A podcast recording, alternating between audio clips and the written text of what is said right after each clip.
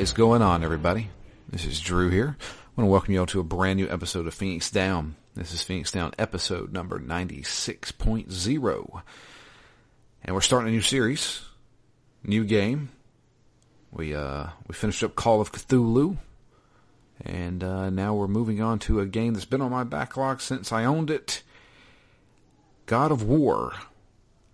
Now, not the 2005 PlayStation 2 game, but the 2018 PlayStation 4 game, God of War.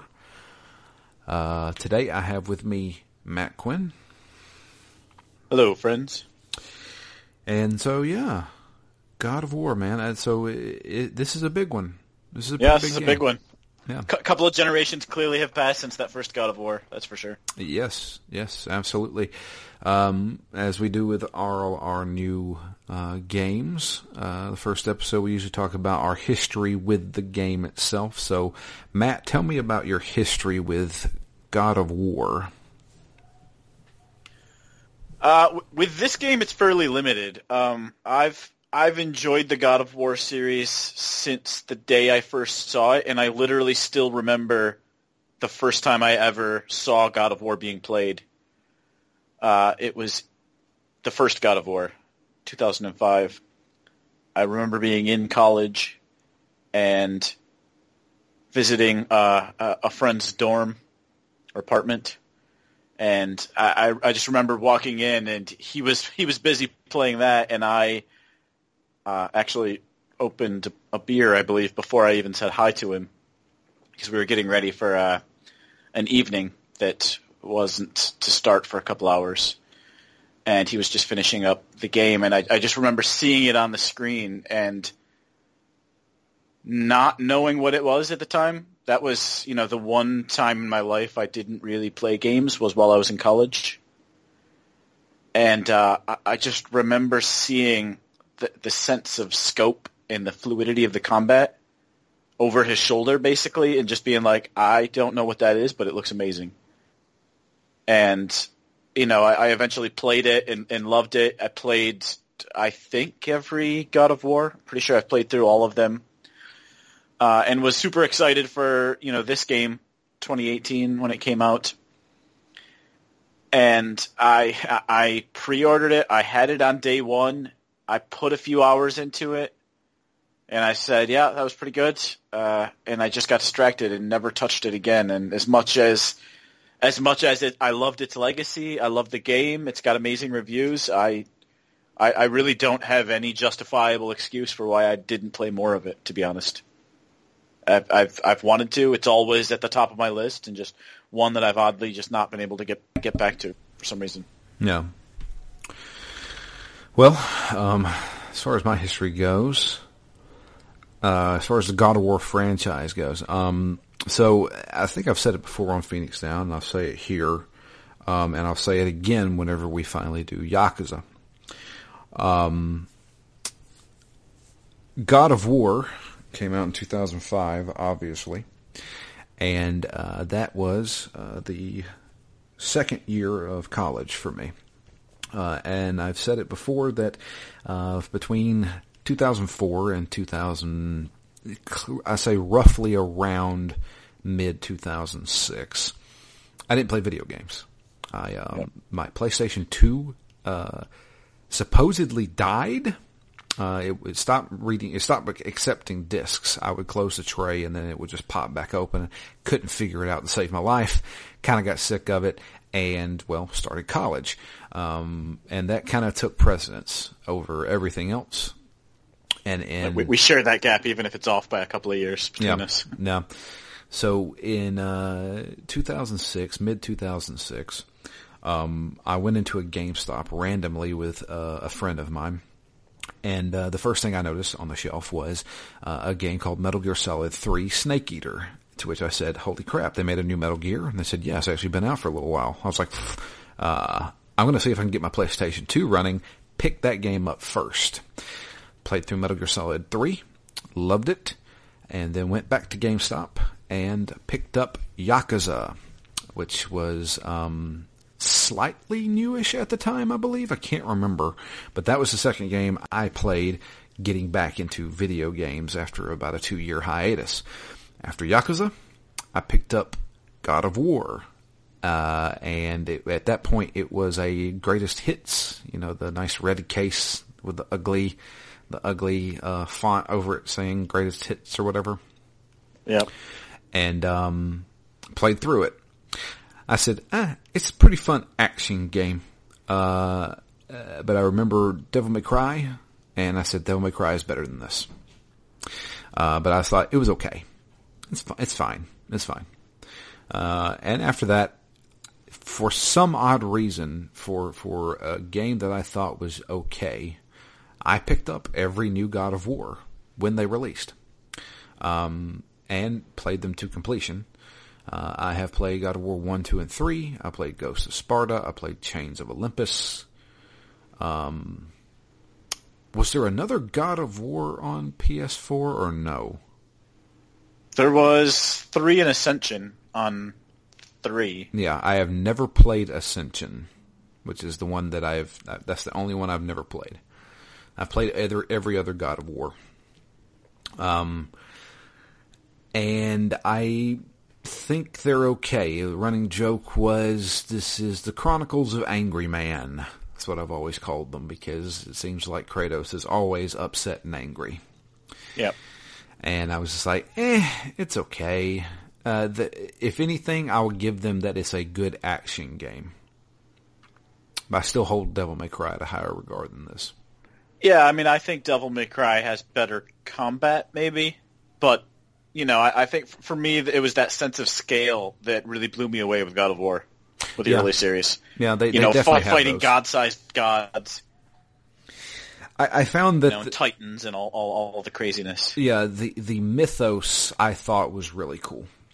Um, because they, especially with like the PSP games, like the Chains of Olympus and and Yep. Ghosts of Sparta, those really got deep into some of the stuff, and I was like, oh, cool. Because I remember in one of them you fight like King Midas, and like he's you're tracking him down because he every time he steps it leaves gold footprints and stuff like that. So I was like, this is so cool. It's like you know they take this weird mythos and just turn it into a gameplay mechanic and I thought that that was kind of cool. Um, but as far as I, I don't think I like Kratos. I don't think I like Kratos as a character. I think he's one Yeah, dimensional. exactly. He's he's just a vehicle for combat. Yeah, he, he's he's an angry man who is mad because uh, he got tricked into killing his wife and kids. Yes, that sucks. But come on, I mean, Yep. you got your revenge. Why are you going to keep going? You know what I mean? Well, it, you know, it's an interesting point of time because you, you know when when we get into this game, it obviously has a much much different tone, and so many games these days do. And you know, while while you can say that the the mythology and the story even of the God of War games was good, characterization was never ever near the top of its attributes that were of any value. But they they did have a good amount of cutscenes in them. You know what I mean? Yeah, yeah, which helped the story, but again, never really the character. Yeah, that's true. So, uh, cut to 2018. Of course, uh, this was a big marketed uh, game. Saw the E3 demo. Everybody went nuts over it, and I said, "Okay, this doesn't actually look like God of War anymore. It's over the shoulder camera. Um, Kratos, while still brooding, is not really angry man anymore." and I was like, okay, I'm, I guess I'm kind of interested in this, uh, but I did not pick it up day one. Uh, in fact, I picked this up on Amazon for probably 25 bucks for a sale one time. I think I, I think I picked it up in 2019, like early 2019, I think. Um, and I started playing it. Uh, played it to a certain point, um, and then got distracted uh, restarted it uh, August of last year uh, for the first time. Restarted it uh, and made it to where we stopped uh, for this recording, and now I restarted it again for the for Phoenix Down. Um, but each time I played this, I said, "I get it. This is a different type of game than the original God of Wars." while still kind of feeling like a God of War. Um, but what they did was, and like Anthony alluded to last week, they kind of turned it into a Legend of Zelda type game. And I'm totally okay with that. Because, as we're going to get into, there's always something to do. Yep. There's always something, there's something in this room that you can't get to right now, but if you think about it for a little while, or if you do a certain thing, you'll be able to get to it. And knowing that every room has something like this makes me want to do everything in this video game. Yeah, this is a game you definitely could speed through, but I find myself unable to do that. Yes. I am and the exact I'm, same I'm not way. usually that way with games. Usually I'm like, all right, I'm going to play through it the first time. I'm going to get the narrative. I'm going to get the gist of it. And then on my second playthrough, I'm really going to take my time because I know what to do. I know how to do everything. Th- This game, I just, I don't want to progress. Like, you know, we'll get into it, but when you have those chests with the little CR and N on them, Yeah. I, I just, I'm always like, all right, I, I don't know how hard this is going to be, but I am not leaving until I figure it out. Where's the runes? Yeah, I'm, I'm looking. I'm looking everywhere for these runes. Uh, and that's there's there's only a handful of games that do that right. Zelda's one of them. Um, and you see how long it takes them to get Zelda games out. Um, but this game does it too, and it's fantastic. It Yep, really, it I really think is. this game just does a lot of different things really, really well Yes, so far. yes, absolutely. And uh, you know, to to your point, I I made it for this recording just a little bit further than I had made it the first time I played. Uh, so I got to see a couple of new things, and then you know when when we when I sit down this weekend, it's all going to be new. Well, there you go. I'm I'm I'm excited too because, like I said, uh, uh, okay, well we we'll, we'll talk about it, but I, I made it to the elf realm my last time I played it. I never made it out of it, so that's I'm pretty much where I left off. So everything will be new then.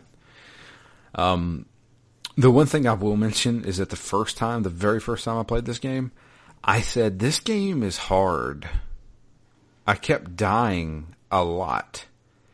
And it took me probably a couple hours to finally get into the rhythm of fighting. Yeah, I I did have a couple of times that I died as as I was playing through this time. I got to the part where I know I stopped last time, and I was like, "Oh yeah, th- this is not as hard this time." I I just I'm I'm a little bit more familiar with it the second time around, and you know I, I played through this a bit more Yeah. more quickly, so I, I'm just a bit more you know in tune with it, its combat, and it's a little bit less button mashy than the original God of Wars, which makes it far more interesting. Yeah. But it also means you have to pay a little more attention. Mm-hmm. The only And, the uh, only you know, thing another just a, a thing I would call a benefit of this game. the only thing I would do differently, pull the camera back just a little bit. Just a little bit. I feel like it's just glued to Kratos' back. I just need it just a little bit farther out. Yeah, for, for the combat. I mean, there are some points in this game where I think it really, really benefits from being up close. Yeah. Um, you know, and then what the original games did so well is really zoom out to get that sense of scale. So yeah, maybe I wish it was a little farther away in combat, but I, I like the variability of it to really highlight the the moment, which is actually why when we were getting into this game, you know, and and I know you've made some positive comments on it before, but even right before we started recording, you made some positive comments, and I just, you know, I in my mind I was lumping it in with the rest of the Sony first party story driven games, and I was just like, ah, Drew's not gonna like this. the the the thing is, I don't hate. I don't like Naughty Dog games. I think Yeah. that's all it is. You know, I, I like it's, and I'm not saying Naughty Dog games are bad. I've said this a million times. They're not bad. They're not for me. I don't like Yeah. the way they play. There, I- there is no denying that Uncharted, Last of Us are good games. They tell a great story. They look phenomenal, but I don't like the gameplay in them. God of War, plays good. Yeah. That's the thing.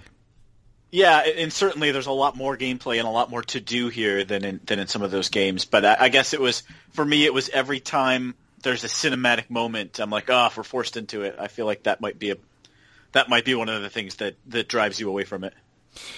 There's something else that I like. You're handheld a little bit with some of the big moments. You, you can be, yes. The, the the other thing that really helps this game is that I, that the dynamic between Kratos and Atreus, because I really prefer them over Joel and and Ellie.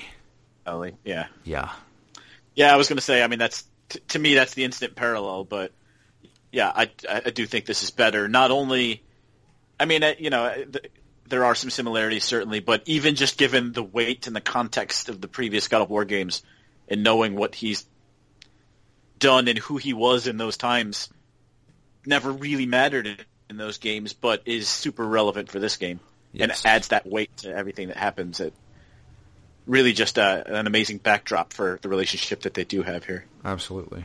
And I feel like they have done a great job taking known mythos and putting their own spin on it.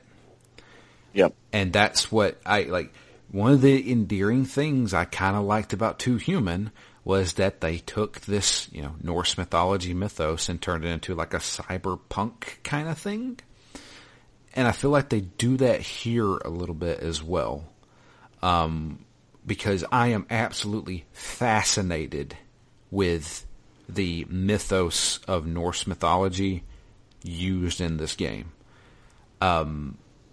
and they do a good job of explaining it too, because Yep. And even turning it into another thing to hunt down and, and learn and do exactly, and uncover. because I don't know much about Norse mythology. I know Balder, I know Thor, I know Odin, and I know Loki, and that's mainly because of just Marvel.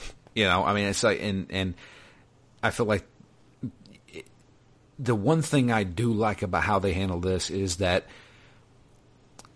the gods are these really powerful, brooding characters, but they also are more human than than what you would originally expect. When you think of a god, you think of this giant th- person who towers over everything, and uh, I like how they handle it in this.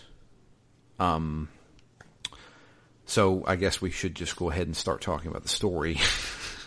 Yeah, that, that that's enough of an overview, I think, huh? It's, but it, I mean, it really is. It it makes a good first impression, and there's a lot, you know, a, a, even without the the step by step walkthrough. I mean, there's so much in this game. It's it's very intricate.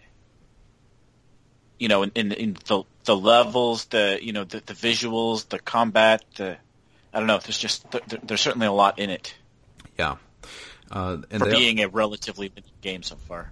they they also do a really good job of of you know because it's it's very cinematic in the fact that it's all done in one shot.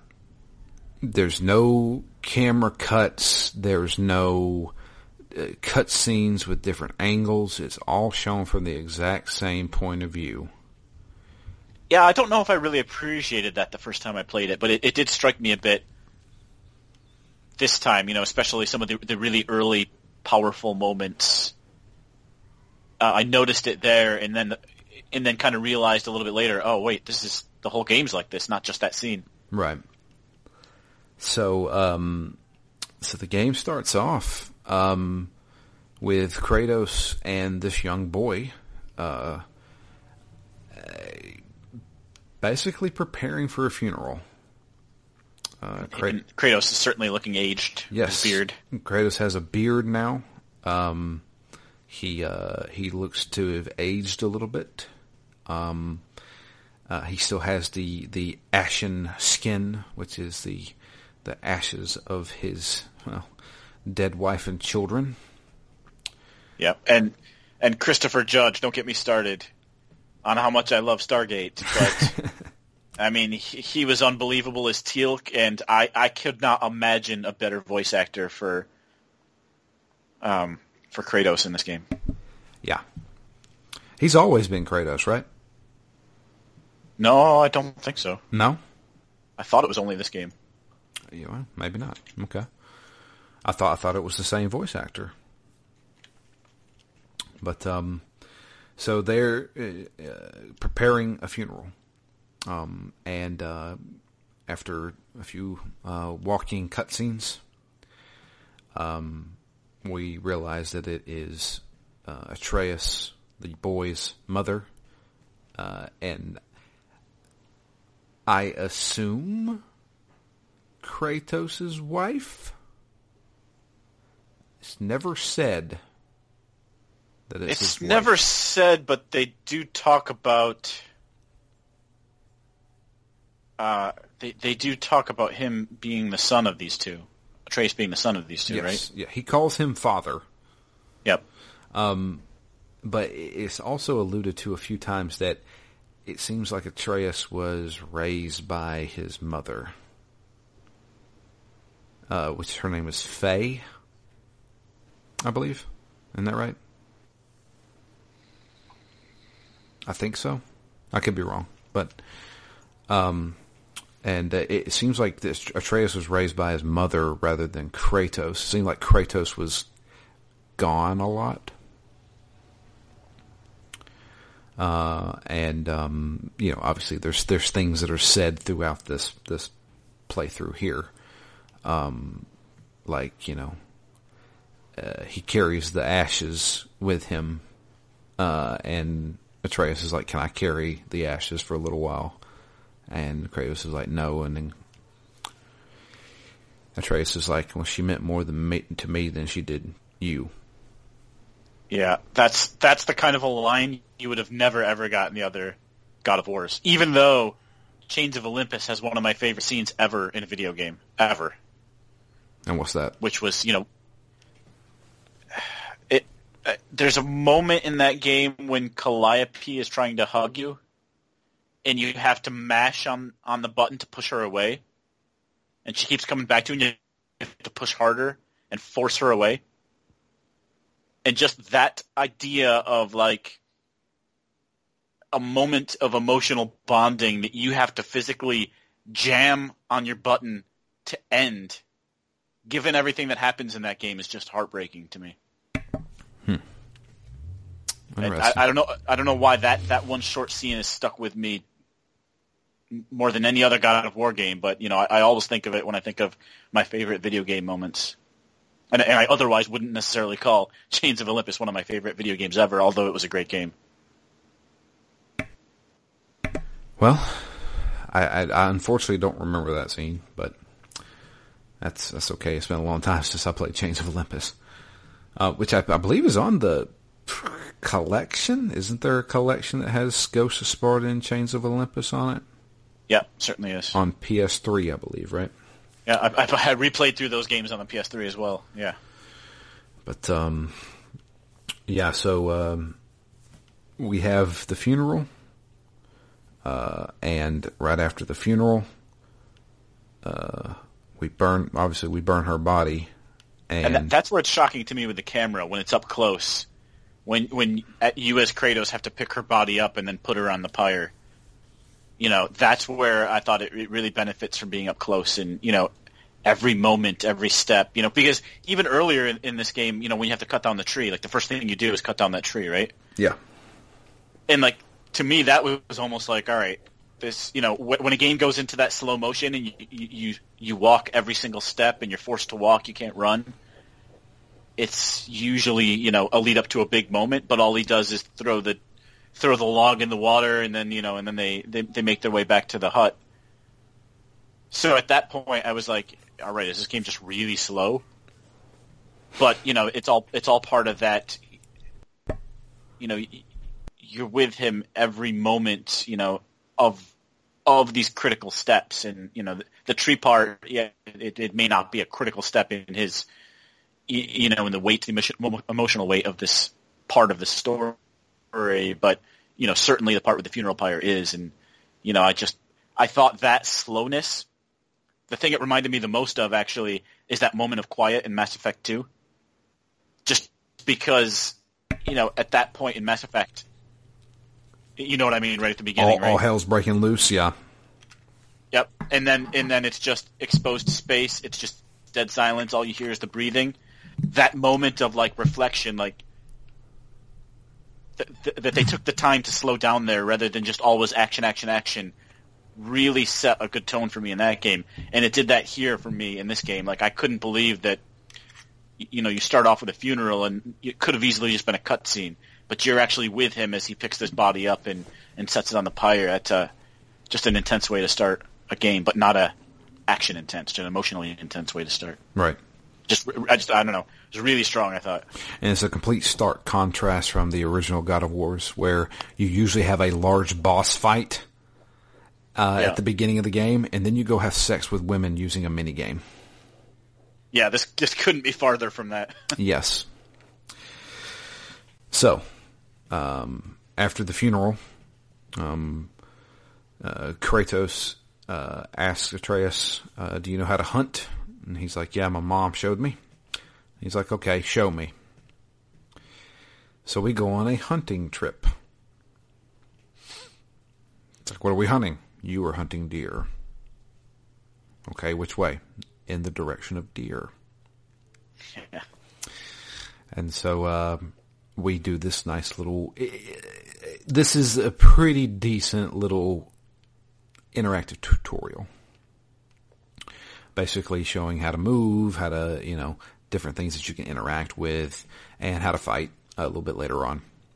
Um, but uh, they're hunting this elk-looking thing that has you know Magical elk. magical horns.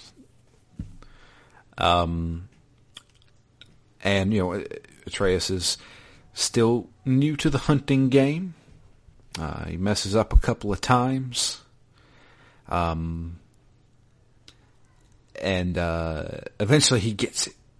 Like I, I know, I know we're skipping a lot of nuanced stuff here, but I mean, I, we have to get through some of the stuff here. Um,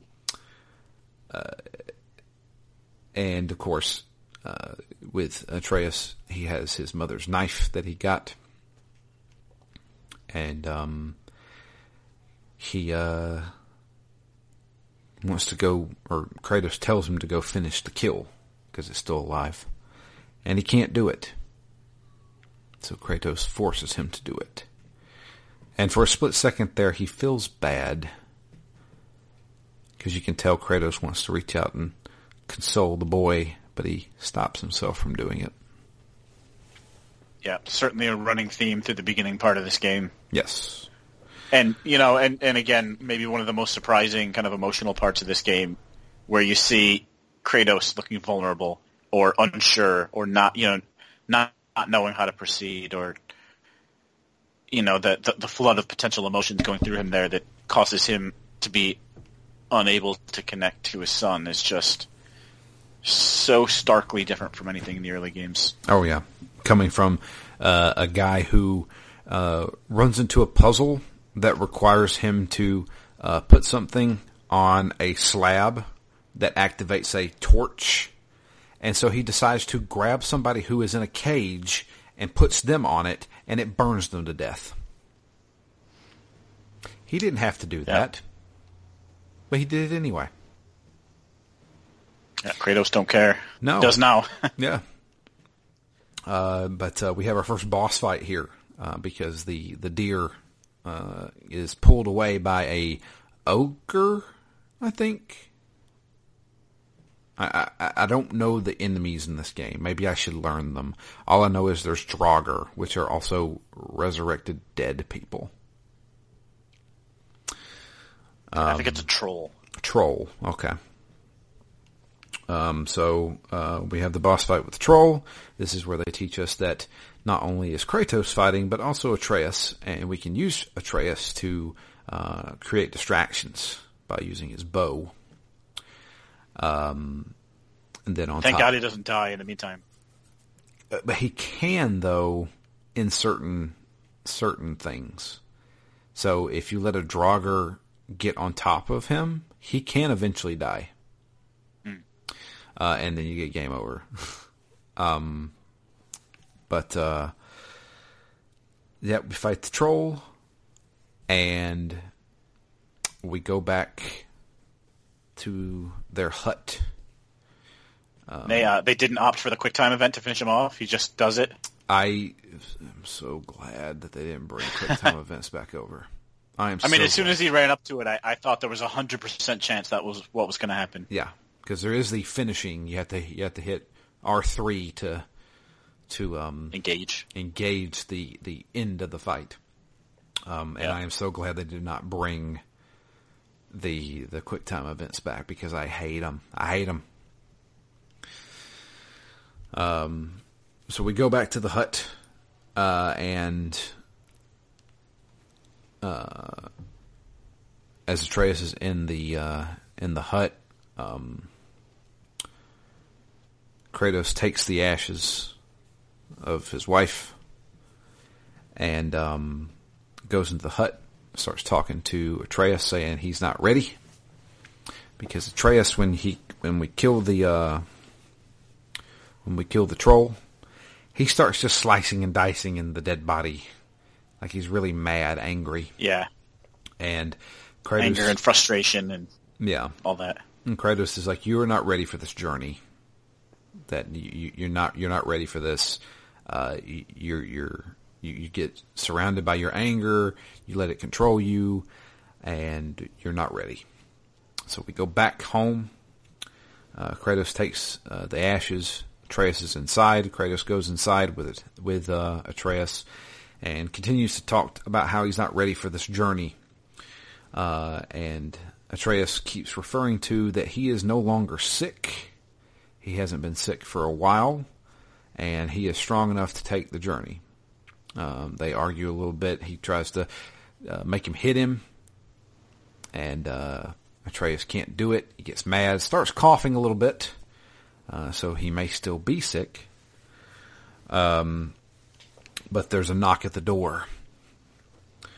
Uh, Kratos tells um, Atreus to get under the um, floorboards because he doesn't know who this person is. When he goes to the door, opens it, and there is a rather rough-looking character, skinny dude with tattoos all over him. Uh, and he says that uh, he knows who he is. He also says he's also a long way from home. And uh, he wants to fight him. Kratos is like, you just leave. Leave me alone. You don't want to fight me. And he's like, no, I, I do. And he slaps him. Kratos then forcefully says, leave right now. And then he goes in for another punch. Kratos stops it. And for a split second there, the guy, the stranger, looks surprised. Almost like, uh oh, I just messed with a god. Um, Kratos pushes him away. And then he comes in and does an uppercut on Kratos and sends Kratos flying about 100 feet in the air Yep. over his uh, house. Through the edge of it. yeah. And um, so begins the next boss fight with the stranger. So come to find out this guy is as strong as Kratos, if not stronger. And obviously has to be some type of a god. And this is probably one of the most epic boss fights I remember in recent memory. Yeah, you know, yeah, it's got a bunch of different phases. Um, you know, it all really starts off with that punch, which I thought was another another interesting use of that kind of the camera that follows you. yeah. Just just the way it's shot, like it feels more, I don't know, visceral. But uh, yeah, you're you're punching this guy, sending him through trees and uh, rocks. Uh, it's a straight up god battle. Uh, after a few phases, um, uh, after one particular phase, everybody's busted up. I'm talking like like bloodied everything, and he and Kratos both kind of do this weird healing factor thing, where they're no longer beat up, and their health restores. Yeah, it's almost like uh, when you see like a, a vampire where their wounds are healing up and you know gunshots or slices just knit themselves back together. Yeah. So I mean, they both have this same type of power, which makes me, you know, it just reiterates the fact that they're both gods. Yeah. But the funny thing is, is that after uh, getting beat up and beating each other up for a while there, Kratos has had enough, and he begins his Spartan rage, which is something that's been in all the God of Wars, where he basically just goes berserk and becomes uber powerful. Uh, and he's able to Spartan rage this guy through a mountain and splits the mountain. Um, and Kratos is able to get the upper hand. Uh, he's holding the stranger in a chokehold. And as he's holding him in this chokehold, the stranger says that he was hoping that he would be different. Kratos would be different. He was hoping that he maybe be able to have him feel anything. Because he can never feel anything. He cannot feel pain or anything like that. Kratos doesn't really care, and we have to. Well, it's an interactable thing. It's not actually like a quick time event, but it's an interactable. We snap his neck Yep. and throw him down a crevice, the crevice that we'd made. um, Kratos then gets up in a very big rush and uh, goes back to the hut, tells Atreus, "We need to leave right now." Of course, Atreus is like, "What the hell's going on? Who was that guy? What happened out here?" Yeah, as they walk out and see the the, the land like torn in half. Yeah. And Kratos is like, don't don't worry about it. Let's just get out of here. We got to go now.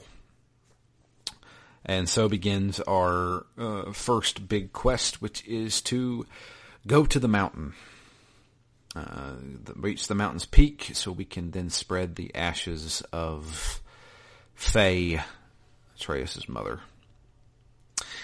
Um, I remember the first time I played this after the big fight. I was like, all right, I'm in. I'm all in. Yep. This is this is it. This is I, I get it. Uh, but then I got even deeper in a little bit later on.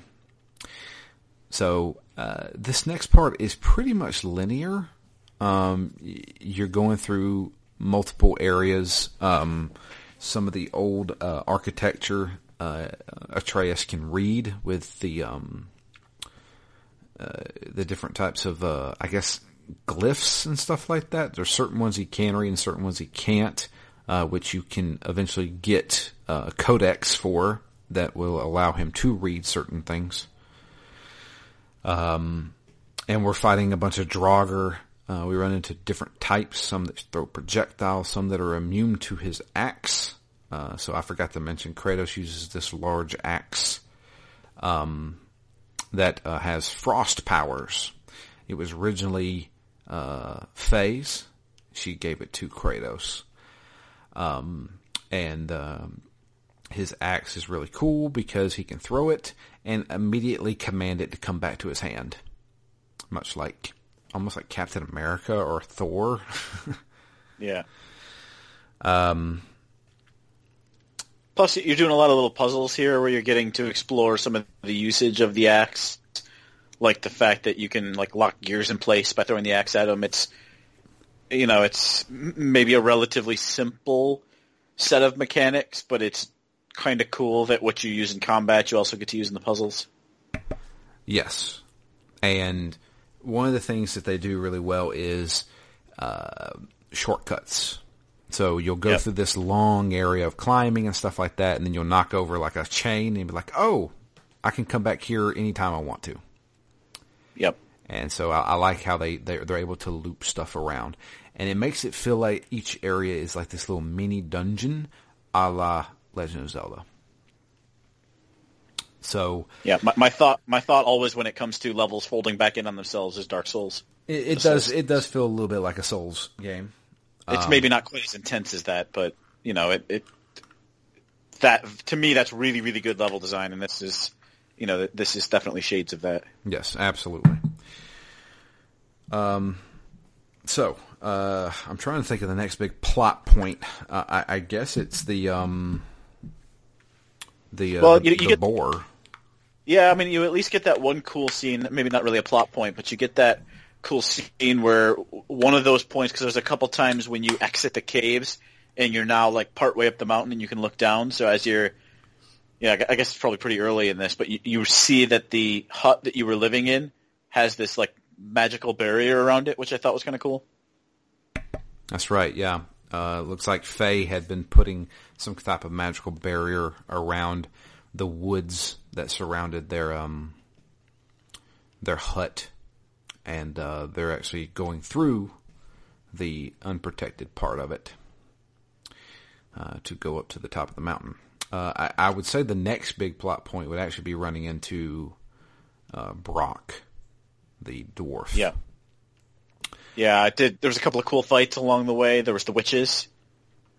yeah, that you know they- they're always uh, you know they're always teleporting out of the way so it's another good like interaction needing to use Atreus to hit them to stun them basically yeah.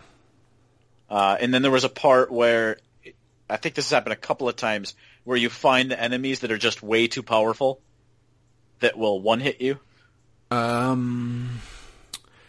Well, you run into that after you make it to the Lake of Nine. uh, Definitely. there's definitely one before that uh, down in a, a cave at the lower part, kind of thing. yeah exactly like you jump onto a ladder and you can you need to go up and get out but you can also go down into uh, closed off little area where you fight him Yeah. So that that guy is actually pretty easy. You stay Yeah. back and throw the axe at him a million times. Yeah. Yeah. In the end, not too hard, but he does one hit you. Yes, yes, this is true. Um, so uh, uh, we meet up with Brok, who is a dwarf with blue skin. Uh, he has a uh, kind of like a pack mule. Uh, it's a large animal uh, that is being very stubborn. Uh, luckily, Atreus can talk to it and calm itself and um, he is our shop essentially. Uh, so uh, Brok uh, mentions that uh, he, he sees the axe that uh, that uh, Kratos is using, and he's like, "Hey, I know that axe. Uh, me and my brother made it, and um, I feel like we could probably upgrade that because we know how to work on it." Uh, Kratos originally doesn't like him, still doesn't like him. Doesn't have a lot of patience. Yeah. Still. Yeah, it doesn't have a lot of patience, and I, I kind of love the interactions. He's like, uh, I wonder what this. Like, I, I, I can't remember what Atreus says. He's like, uh, I wonder what Brok's doing. He's like, probably trying my patience. I, I I love the follow up to that when you, when you meet the witch, and she's like, "Oh, you must have met the the dwarves," and he's like, "Yeah, they're they're annoying if nothing else, or something like that." yeah. Kratos' interactions with pretty much anything that happens is pretty great because he doesn't actually get excited about anything except for one thing that happens a little bit later. Um, but he's always just brooding and nonchalant at the same time. Yeah. Um, So uh, the next big thing is we're going hunting again. Uh, this time we find this boar that uh, seems to be magical. Um, Atreus tries to shoot it with an arrow and it just bounces off.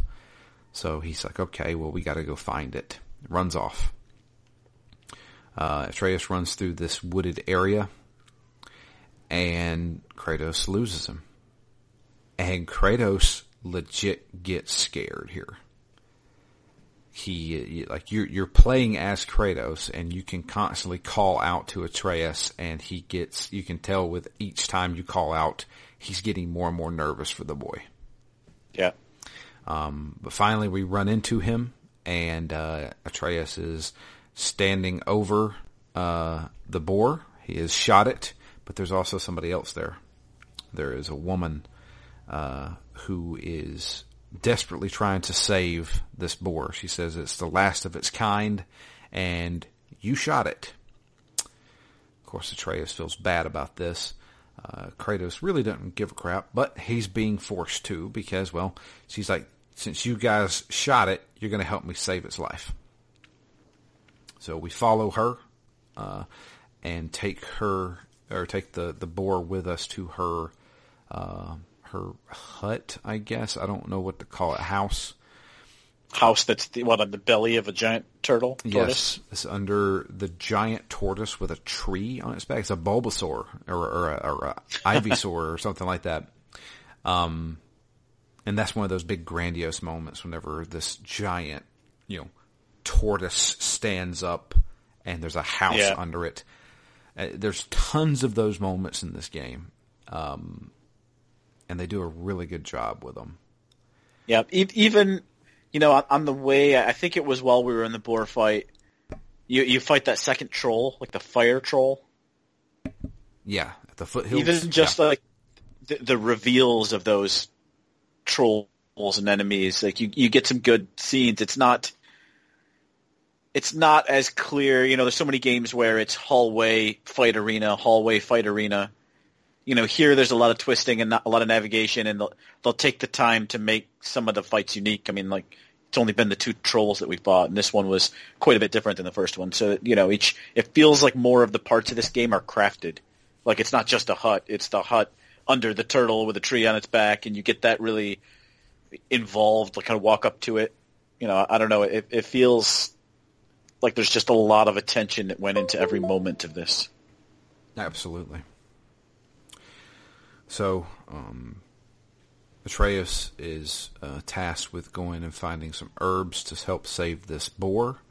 Uh, while Atreus is outside, uh, this the Witch of the Woods uh, pulls Kratos aside and says, "Hey, look, I know you're a god, and uh, the gods of this realm don't take kindly to strangers."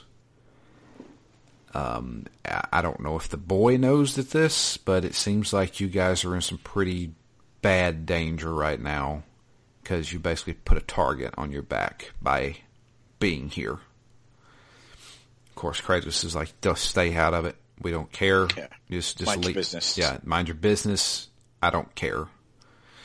Um, of course, Atreus, they have a little moment. Atreus, while he's searching for the boar, drops his mother's knife.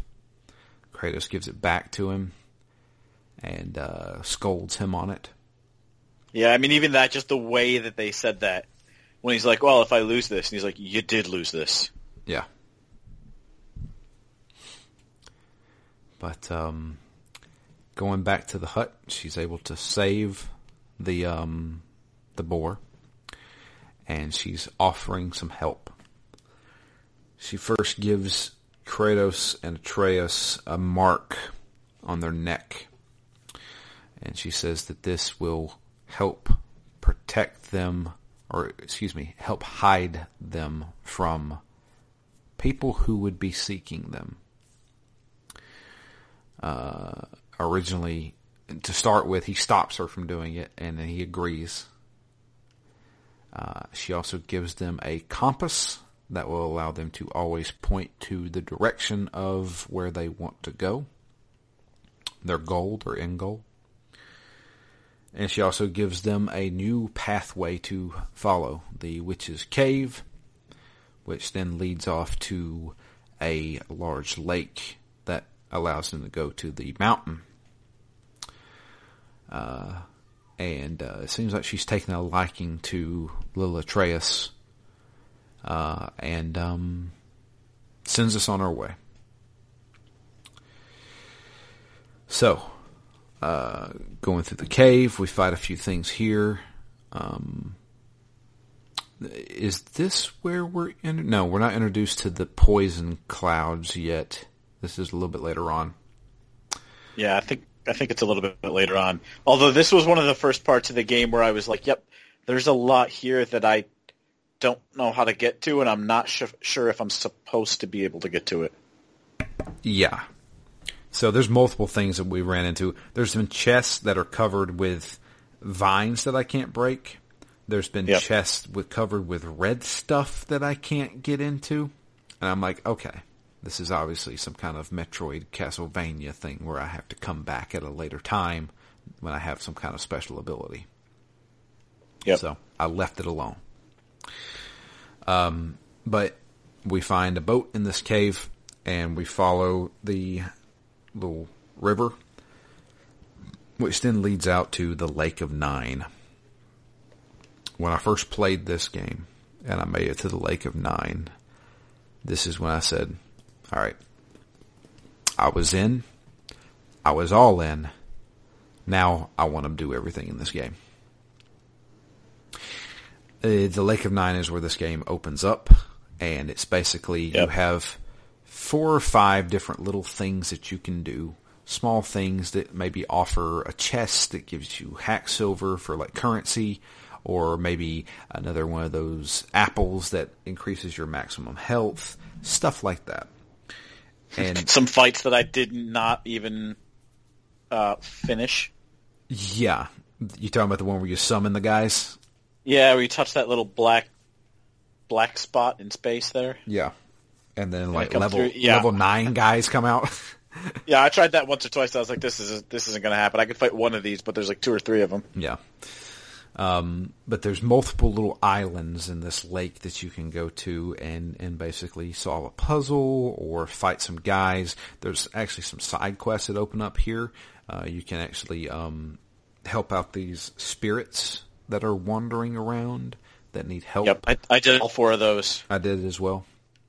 Um, there's some pretty good interactions in between uh, Kratos and Atreus here. Basically, Atreus Yep. is like, "What can we do to help?" And of course, Kratos is like, "Would you stop offering help to these things?" Who cares? Yeah, Focus. um, but uh, yeah, um, but the biggest the mines. Did you did you do that section with the where you go into the mines and you have to help the other dwarf? no, there's another dwarf to help. Yeah, right at the edge. Right at the edge. I think it's like the Iron Cove or the Forgotten Caverns. There's uh there's there's basically is this the part where you have to go in and uh you end up with another troll fight at the end? I did not do that. Now, I explored a heck of a lot more of the Lake of Nine on my first playthrough. This time I didn't. I did a few things. I remember there was one where a spirit was tasked me with destroying the the um, statue of Thor. And I did that in my first playthrough, but I could not find that guy to talk to to initiate that. Yep. I didn't do that one yet. Okay. I mean, obviously, we're going to go back to the Lake of Nine because it definitely seems like the Lake of Nine is your hub that branches off to Yep. these different areas that you can go to, which basically, a la Zelda, these are your paths to the new dungeons that you can take on. So, uh, our next big thing is to um, there's this giant bridge looking thing in the middle of middle of the lake After the uh after the big reveal. I It's a bit of for- yeah, yeah. I forgot. I forgot about the big reveal, the Lake of Nine uh, reveal. So when you first get there, the Lake of Nine is practically full. I'm talking all the way up. You can see uh, this giant statue of Thor, but it's only like his head and his hammer holding it up.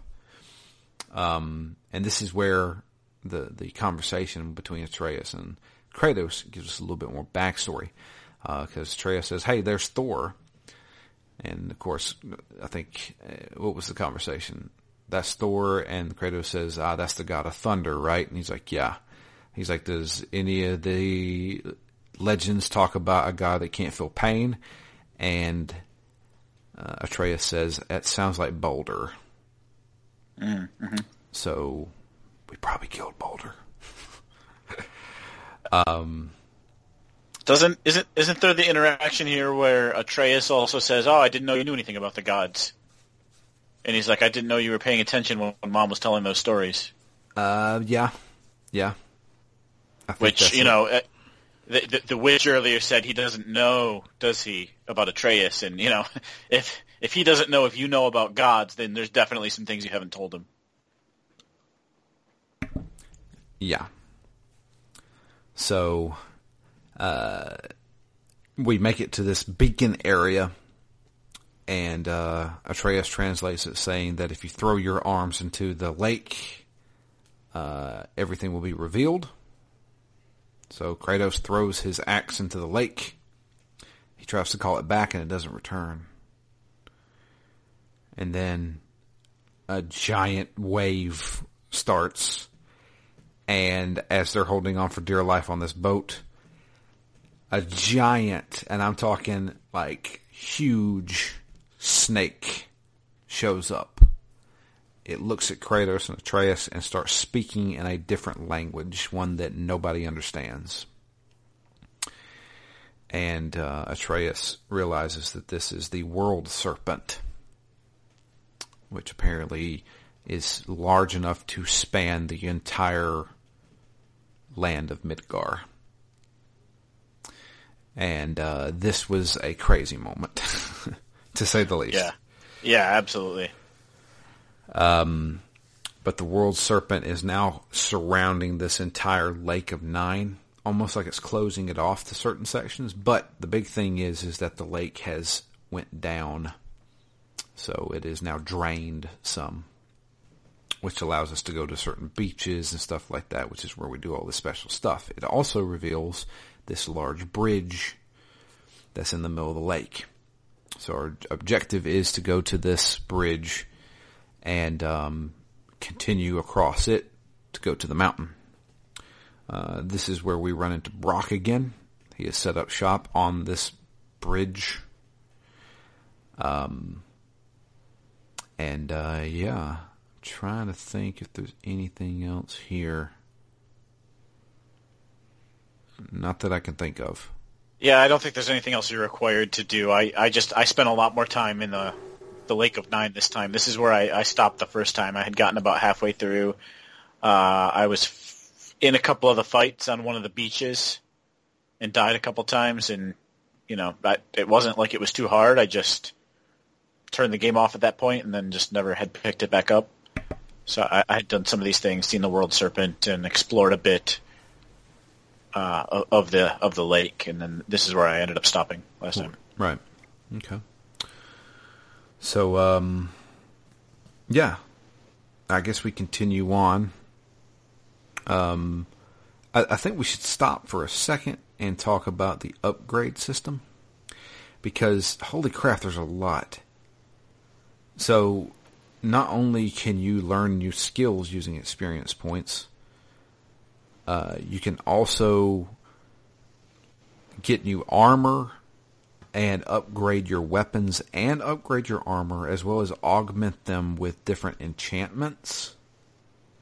Um, there's also special abilities that you can get, like runes, that allow you to have uh, other alternated attacks in battle. Yep, and you're also picking up crafting items that you need certain items to upgrade certain things. Yes. Um, and the gear is all color coded, so there's like white gear, green gear, blue gear. I'm guessing there's probably purple and yellow gear for yep. you know. Like Feels very RPG like. Yes, and there's also a gear level that yeah.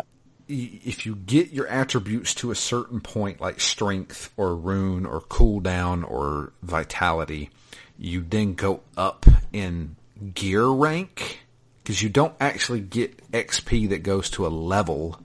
It's whatever you have equipped and it makes your stats go up. And there's certain abilities that are locked behind your level. Um, it's a strange and kind of complicated way to do this. Yeah, there's a lot of gating. It it almost seems like you know you have to have certain things like like your Leviathan Axe, for example. You're not going to be able to upgrade that six or eight times, you know, every play session. Yeah. Right. It, it's really seriously gated, so they they give you a lot of flexibility on some things. Like you get enough of your Swarthian steel or whatever it is, uh, you know, to to make some choices there. But when it comes to the prerequisites for the Leviathan Axe, you, you know, you're very thoroughly gated as to when you can make those upgrades. So yeah, it it it, it is a little bit complicated. Uh, it's one of the things that I was just like, wow, I did not expect really any of this in this game. Yeah, to this degree at least. It uh, it can get very complicated, and you can also upgrade Atreus with new abilities as well as new gear, all that good stuff. Um, but uh, yeah, um, we continue on uh, through the. It's not foothills. I can't remember what it's called, but every area's yeah, got foothills. Is it the foothills? Okay. Um, but um, basically, each area, almost like Dark Souls, is named. Pops up on the screen whenever you walk in. To, you know, when you cross the threshold to this new area. Um, and the map, you know, you can bring up a map and it shows you like points of interest on the map and stuff like that. So it's it's definitely got that open worldish RPG stuff going on. But, which I didn't I didn't think the map was of any value till I got to the lake. And I'm like, all right, I need to I need to find some things here. Yeah. Because it was other than your main objective, basically. Yeah.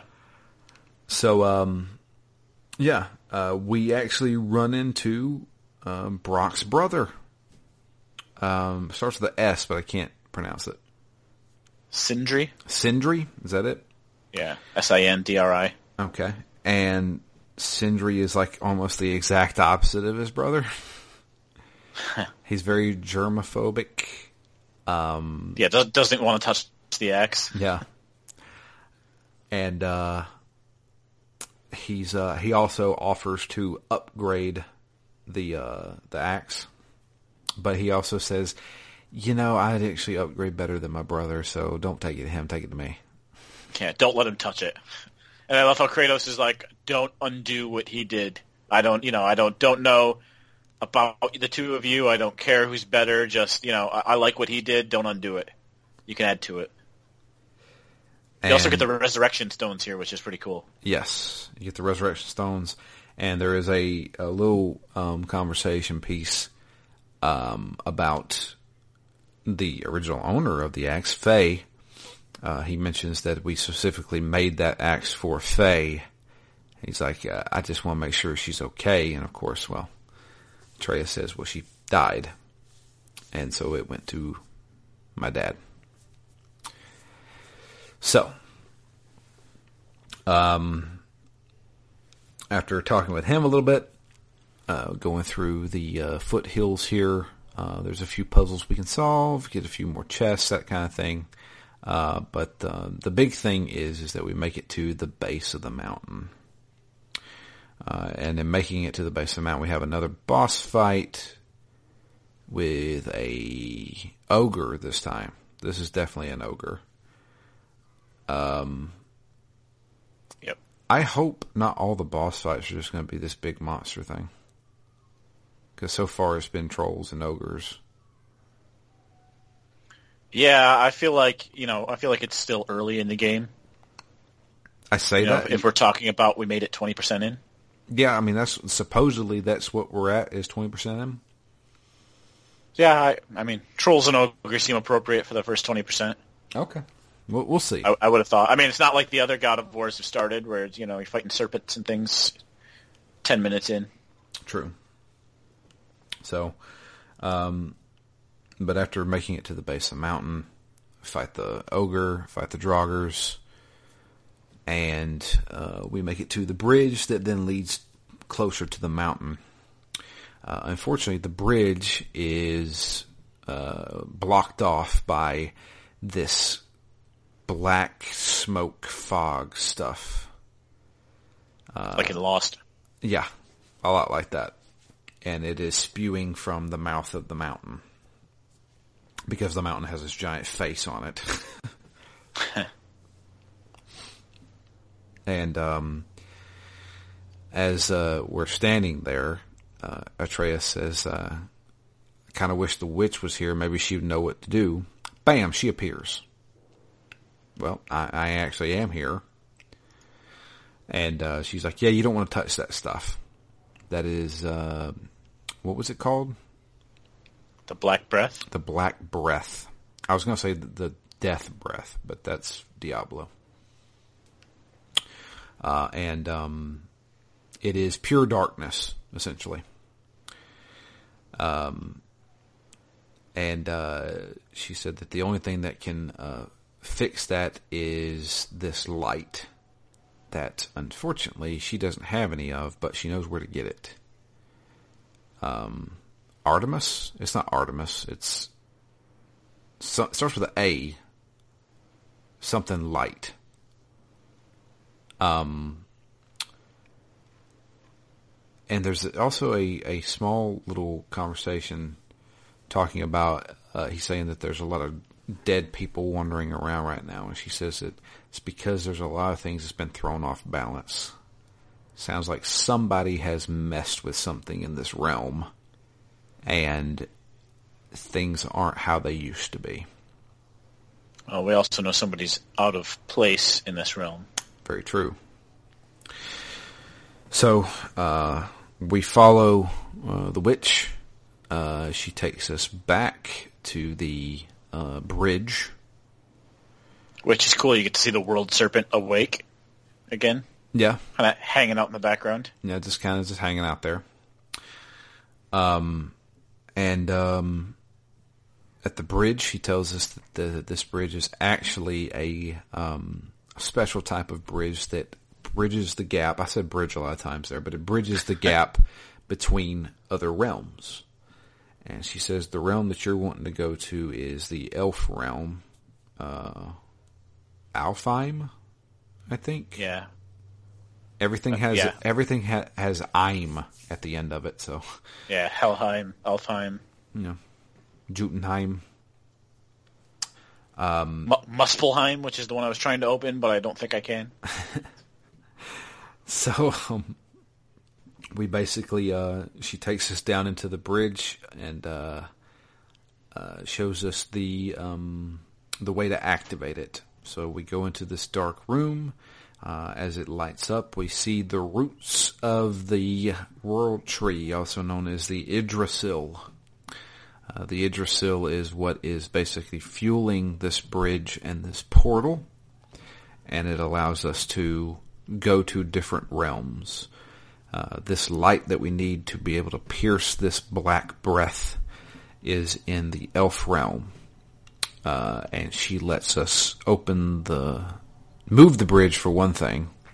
And yeah, that, that part was kind of cool. It felt very original God of War-ish. Yes, yes. So we have to reset the bridge and push it.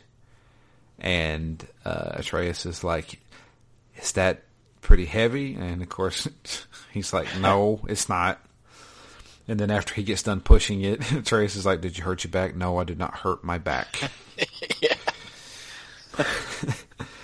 uh, so, um, uh, but yeah, so we're able to power this thing. So basically, uh, I, I like it because it, it gives you a lot of world building stuff.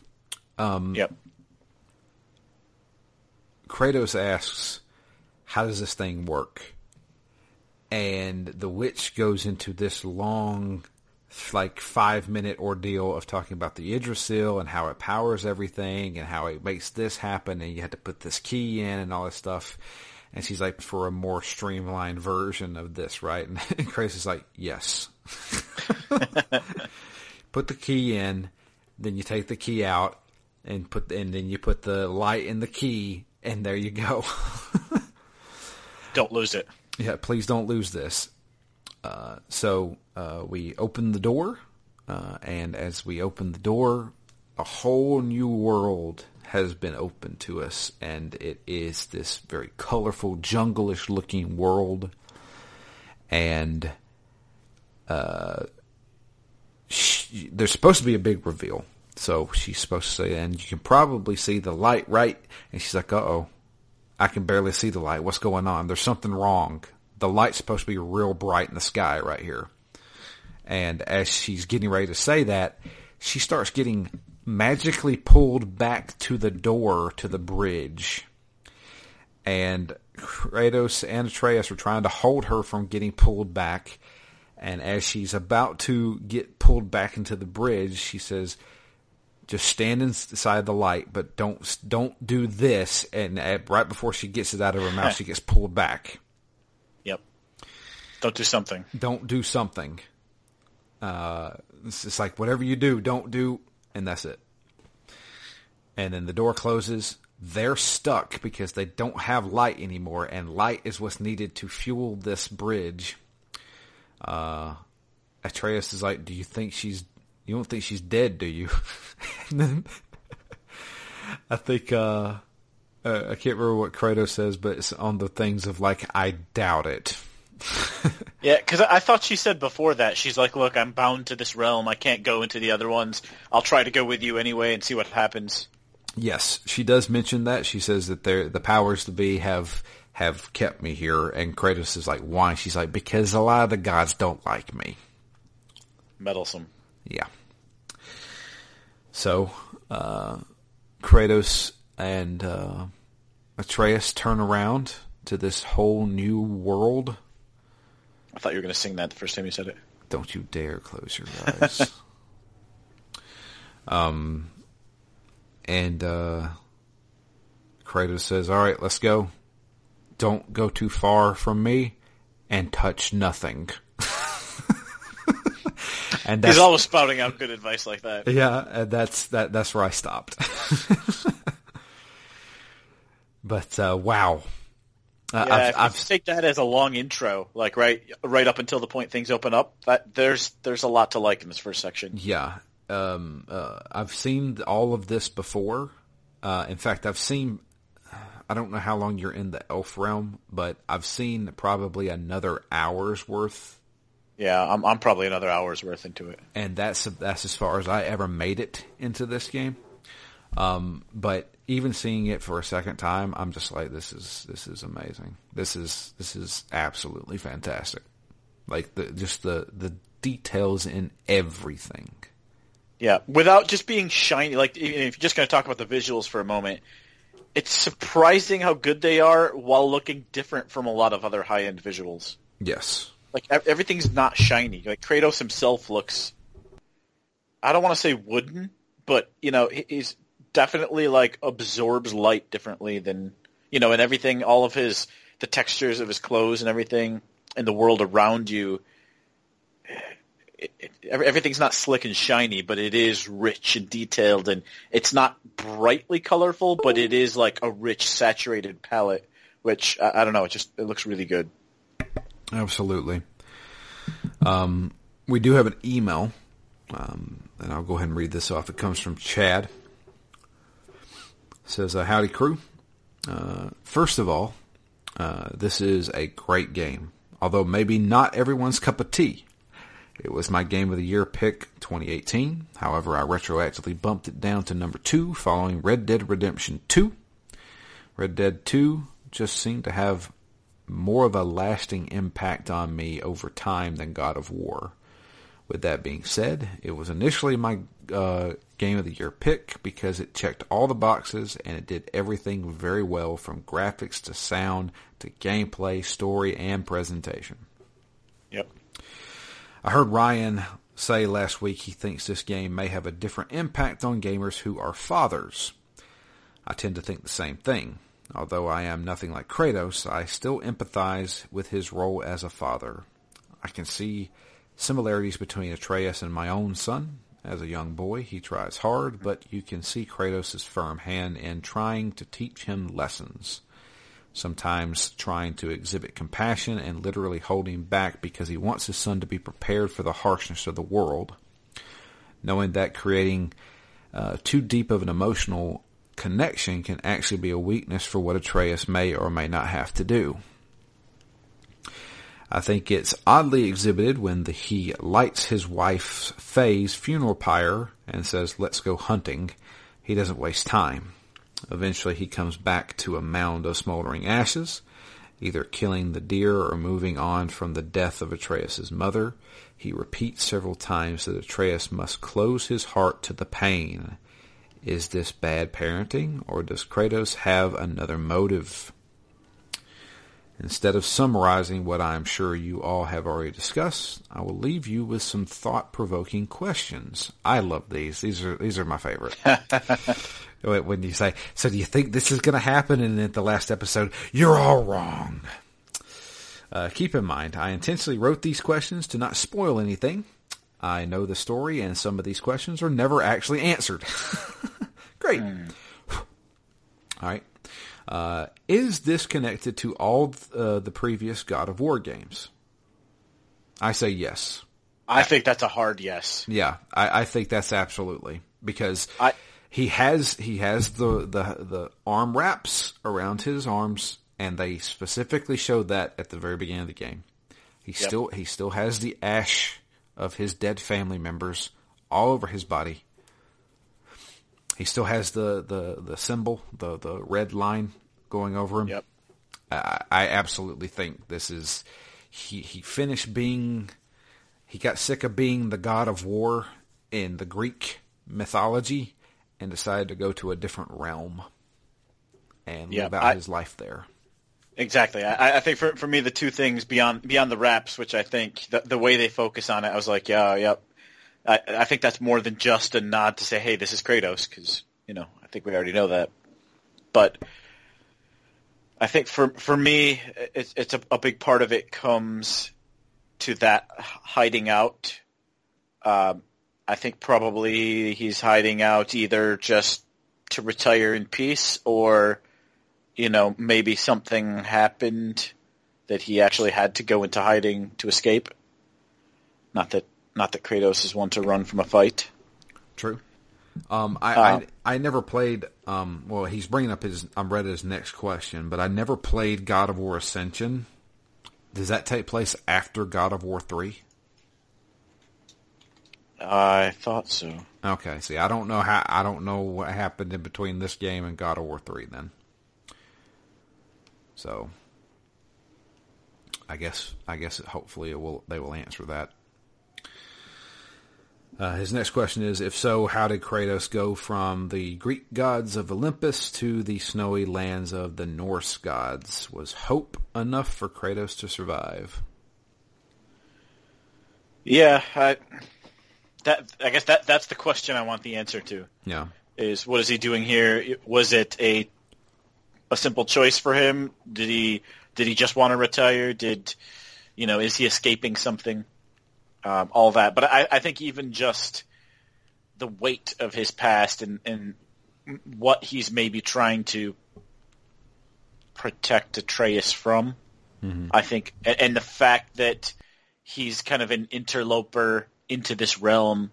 Uh, the stranger at the beginning, Baldur was trying to find him to get him to come out. You know, there, there's these references to him being out of place. So if he's out of place, I think for me the next the next part of the game can answer why. Why is he out of place and how is he out of place? Right. Um, next question is who was Faye and is Atreus Kratos' biological son or his son-in-law? That's mm. a really good question. I don't know who Faye is. I'm assuming other than a friend of dwarves. I, I, I am assuming she is a god, and I am assuming that Atreus is Kratos' son, and that Atreus is a god and he doesn't know it. Yeah, at some point he awakens. Yes. And I think Kratos is doing his damnedest to make sure he never finds out that he is a god. I think that was the whole point of this. Uh, let's see here. What's the deal with Atreus' sickness? Does he have asthma? Maybe it has something to do with the Black Death. or not the Black Death, the Black Black Breath. I don't know. Any thoughts? If it were a different type of game, I would say maybe they were trying to prevent him. No, I, I don't think Kratos or Faye would ever, not poison, but you know, try to repress godlike qualities. But in a different type of game, potentially that could have been a That's a good Situation. theory, though, dude. That's a good theory. Huh. Atreus mentions early on that the stranger. Oh, go ahead. I was just going to say the the barrier means it's right. There's the barrier around their hut, so it is some kind of active hiding. It's not just you know we've set out to pasture for a few you know for, to to live out our golden years. Right. There's an active hiding aspect. I would think, Right. which you know probably is a more important or more interesting uh, reason to be in the woods than just uh, wanting to be a lumberjack for the rest of your life. Right. So here it says Atreus mentions early on that the stranger is probably Baldur because he can't feel any pain. Kratos asks him, but why would the Norse gods be seeking out Kratos? You you hit the you kind of hinted at it a little bit, but I think Yep. Kratos is the reason why their realm's all messed up. Yep. He's like a splinter in the finger. Exactly. a- agitating everything. And they're trying to fix it. I think. Yeah, could be. Could be. Certainly could be. How Unless do- maybe he was called there to help stop whatever uh, is causing the, the problem, the True. sickness, the black breath. Yeah. Doesn't seem like he's actively doing anything about it, though, so maybe that doesn't make much sense. Yeah. I don't think he's actively doing it. I think just his mere presence in this realm is messing things up. Yeah, I, I do too. Okay. Uh, how does the witch know Kratos' identity or that Atreus has some sort of sickness? I don't know. Maybe she was friends with Faye. Possibly. Maybe she's a god. Maybe other gods can tell that people are gods. I don't know. Hmm. She's definitely mysterious. Because she said that she was trying to make up for things in the past when she was helping out Kratos. Yeah, I remember that line, and I was like, "Is that just a token to she's she's deeper than than we have the time to present her, or is that a- real hook into something that will be brought up later?" I'm pretty sure she's going to be a major player in this game. Yeah, Uh, is the main objective of this game really to reach the highest mountain in order to spread Faye's ashes? Uh, maybe. I don't know. maybe that's how they prevent stop the sickness, And they, cleanse, they- cleanse the mountain. maybe that's it. Maybe it required a sacrifice, and this is the sacrifice. They just have to spread those ashes to fix everything. Maybe They didn't say why she died, right? How? that is the next question. Uh, how does Kratos meet Faye, and how did she die? I have no idea. if she sacrificed herself, Atreus definitely doesn't seem to know. That's true. Kratos, I don't think we would know if he knows. He's not the most emotive, Right. out, outwardly at least. Uh, and then it says, until next time, Chad. So Interesting questions for those, sure. those are some great questions, and I appreciate the uh, the email. The the thing here's what I want, and I don't know if it's going to happen. I want to obviously see more gods. Here's my thing. They have dropped the ball if A, somebody who's walking around with Kratos, either the witch or one of the dwarves or somebody like that, is actually Loki pretending to be somebody, or B, we have a boss fight with Loki and he uses tricks against us. There has to be something like that in this game, right? There has to be. Yeah, uh, yeah. The, god other of thing that- mischief, it has to be. the other thing that always comes to me whenever I think of Nor- Norse mythology is the idea that we need to prevent Ragnarok. Yes. They do mention Ragnarok once. Yep, yep. The the the word came up, so I'm like, all right, is that the game? I mean, in my mind, that's always what I imagine a good mythological game in this setting to be about. Is you know we need to prevent that from happening. So, you know, maybe is are are the realms blending together? Is that the version of Ragnarok in this universe? Or is this Ragnarok?